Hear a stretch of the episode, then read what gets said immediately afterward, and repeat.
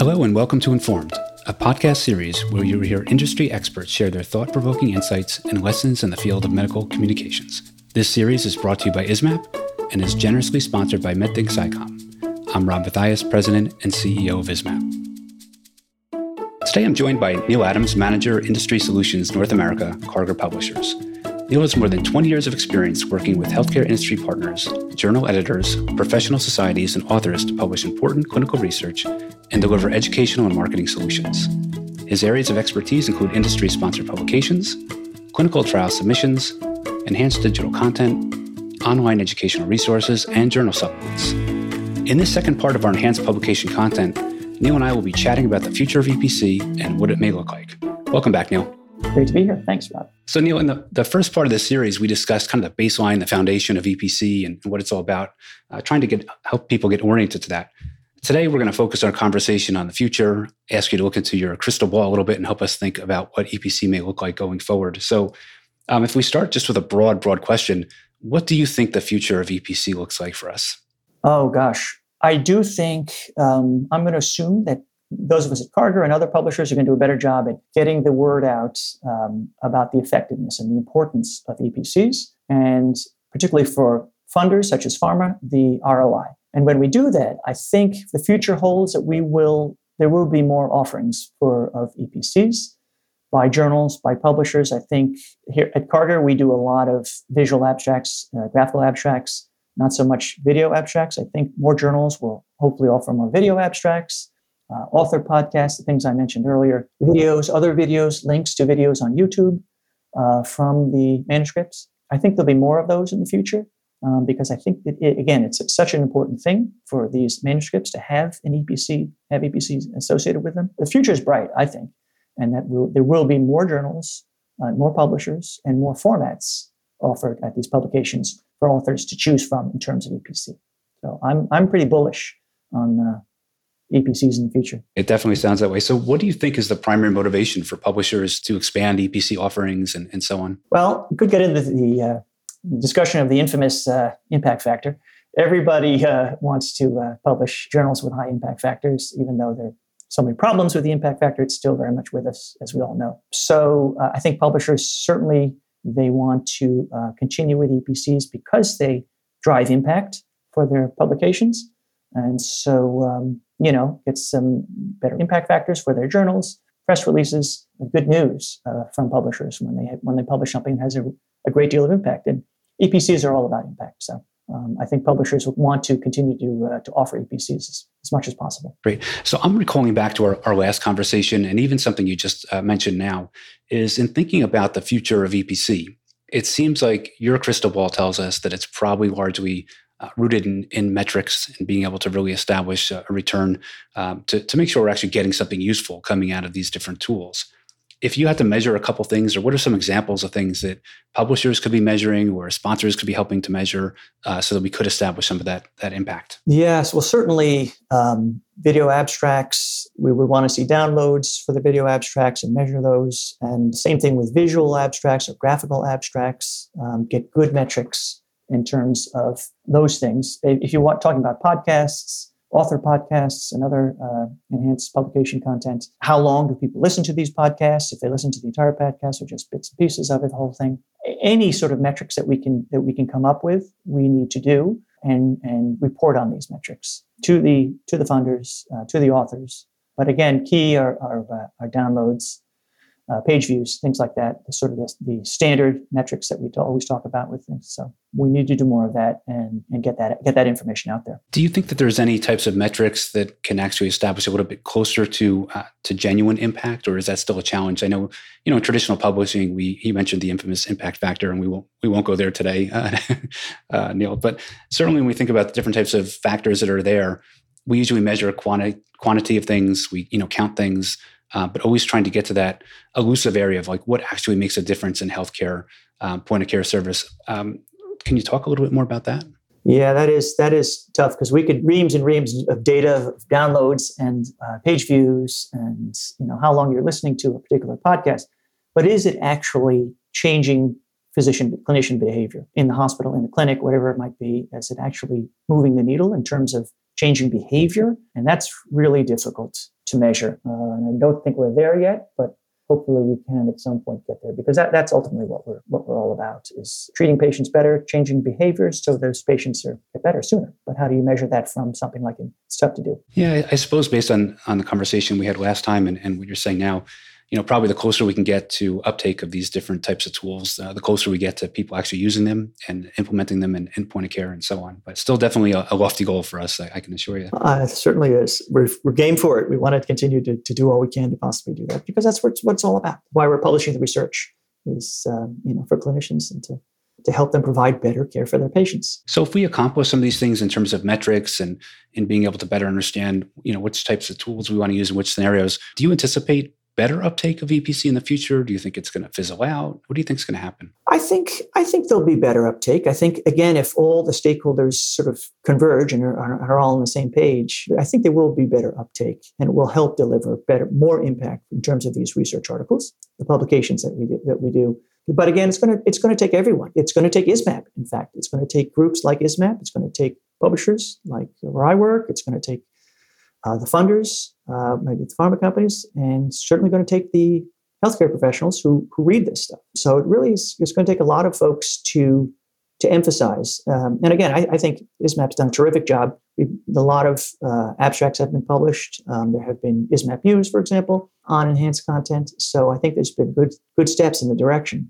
But I think more needs to be done and we all need to do to do our part. But uh, again, as I said before, I'm bullish on on EPCs. I think they're going to be they do have a bright future. If for nothing else, then that physicians are really pressed more and more these days. It seems like for time. And uh, as I say, if the title of an article catches uh, a clinician's eye, but the, you know it's 15 pages or whatever, I don't have time to read this right now. But if they see a visual abstract or a graphical abstract, that will make a mental and say, okay, that I would like to see that. And uh, so they'll make a mark and say, you know what, I'm, I'm I got to make time for this paper, but I can't do it now, but I'll do it later. So that's the kind of stuff we're hoping is going to happen. Yeah, it's, it's interesting that you go there and, and you mention that because, you know, a lot of times we find that, you know, physicians and other healthcare practitioners don't simply um, have the attention span or we can't get their attention because they're getting so much information. Do you see that in the future as being one of the larger value propositions for EPC or uh, oh, yeah. is it more on the learning side? Yeah. Yeah, I think, I think absolutely it is. Uh, the headlines that you see these days, nothing, and the, and the sort of the reports that are done, and, it's, you know, it's certainly understandable that clinicians are really pressed for time. They don't have a whole lot of time. So I think the fact that we can do a, a, a, visual abstract or video abstract and condense as much as possible. These are not, of course, these are not substitutes for actually reading the article. These are other sort of ways to help gain interest. We want you to l- watch the video abstract and we want you to read the visual, visual abstract, but then go back and read the entire paper, of course. Not, this is not one or the other. So, uh, yeah, but the value proposition is certainly part of it. Is uh, the ability to to look at something and and say fairly quickly um, within a couple of minutes, you know, this is something I really want to set aside and read later. So you have um, very well predicted my next question, which is: Are physicians and other healthcare practitioners are they going to just stop reading journal articles in your opinion in the future? you know? no, I don't. I don't think so. I think with things like EPC, you really need to read the articles in the journal. It's all about learning more and understanding more about the science that's moving ahead. And the only way you can do that is really read the full article uh, in the journal. And that's where actually most physicians like to get their information from journal articles. So um, I don't. I, I, think they will continue to read, but I think EPCs um, will really help. Um, as I say, if there's an article that's not somebody can read a, a visual abstract and the clinician says, "Well, this is really not really what I'm focused on," and they won't read the article, and that's fine. But it really it helps to sort of weed out, I guess. But they, they perform a very important function. And again, speed, speed is one of them, but also getting the information out there in the first place to uh, physicians who might not otherwise see it. So, if I'm understanding it right, it sounds like these EPCs can can do a couple of different functions. One is they can really generate awareness right? So that people know that there's materials they can go to uh, to learn more about what's happening scientifically. But they also are translation tools, I guess, to some degree for those who are busy and, and can't, you know, quite frankly, get right to uh, some of the original content. So I think there's a number of purposes uh, based on what I hear you saying. Yeah, yeah, oh, absolutely. And also a third one I would say is comprehension. If something is really complex, an infographic, a visual graphic, um, really helps to sort of sift through the complexity of it if it's done well to help physicians really understand something, uh, what, you know, whatever might be in the article. so I think comprehension is an important piece as well. So in our last episode, we had discussed um, a little bit plain language summaries, and uh, we can certainly debate whether or not they fall into the realm of EPC or not. But what do you think the future is for PLS? Again, I think they're bright. I think the future is bright for PLS. Again, this is something that it's taken some time to get all the different stakeholders on board with plain language summaries. Um, but they are so important. And uh, again, this is a whole new audience. These are patients, not just the HCPs, but also you know HCPs read them as well. There seems to me, again, from my perspective, from the publisher's perspective, more and more, you know, working with our industry partners, there seems to be a, an interest in getting the information, the research that is that is funded by by uh, the industry partners, getting this research written up and available not only for the clinicians but also for the patients seems to me there's more and more interest in that from the um, industry perspective, which is great. Which means, as you know, from a publisher's point of view, that's going to be more and more reason for us to publish, start publishing more and more plain language summaries. So I, I think the future is very bright. But again, it's going to take some time. But again, we're making steps in the right direction for sure. So taking us back into again a future look at things and where things are going to be heading. Do you anticipate that publishers will be at the forefront of you know housing EPC and and actually developing, or do you see other players getting involved? Like, what's you know your broad crystal ball on that? I do. I, I do see uh, it's a it's an offering that publishers I think they have been offered for years, and I think they're they they have a lot of resources that they have set up. Um, by that I mean other companies that they have partnered with um, to say, for example, do uh, video abstracts, produce video abstracts, uh, visual abstracts, things like that. So there's there's always sort of a, a platform, and network sort of set up by publishers, which is great. One thing I mentioned earlier, um, I did want to mention, I think is is important, is this uh, enhanced publication options navigator from MPIP, which is available at the ISMPP site. It's a terrific tool, and that has a bright future as well. But I'd like to see a little more work, frankly, uh, done with that with that uh, resource. I think it'd be important to add links, perhaps. Again, if I can make some suggestions, Rob, if we could uh, put some links to that platform that show the effectiveness of EPC somehow and, and sort of expand the, the site, which is terrific. And again, maybe for those who don't who are listening who don't know about it, but it's a it's a tool to help publication planners uh, identify enhanced publication content and PLSs and other things um, where they're available, which which journals and which publishers, uh, it's a really useful, handy tool.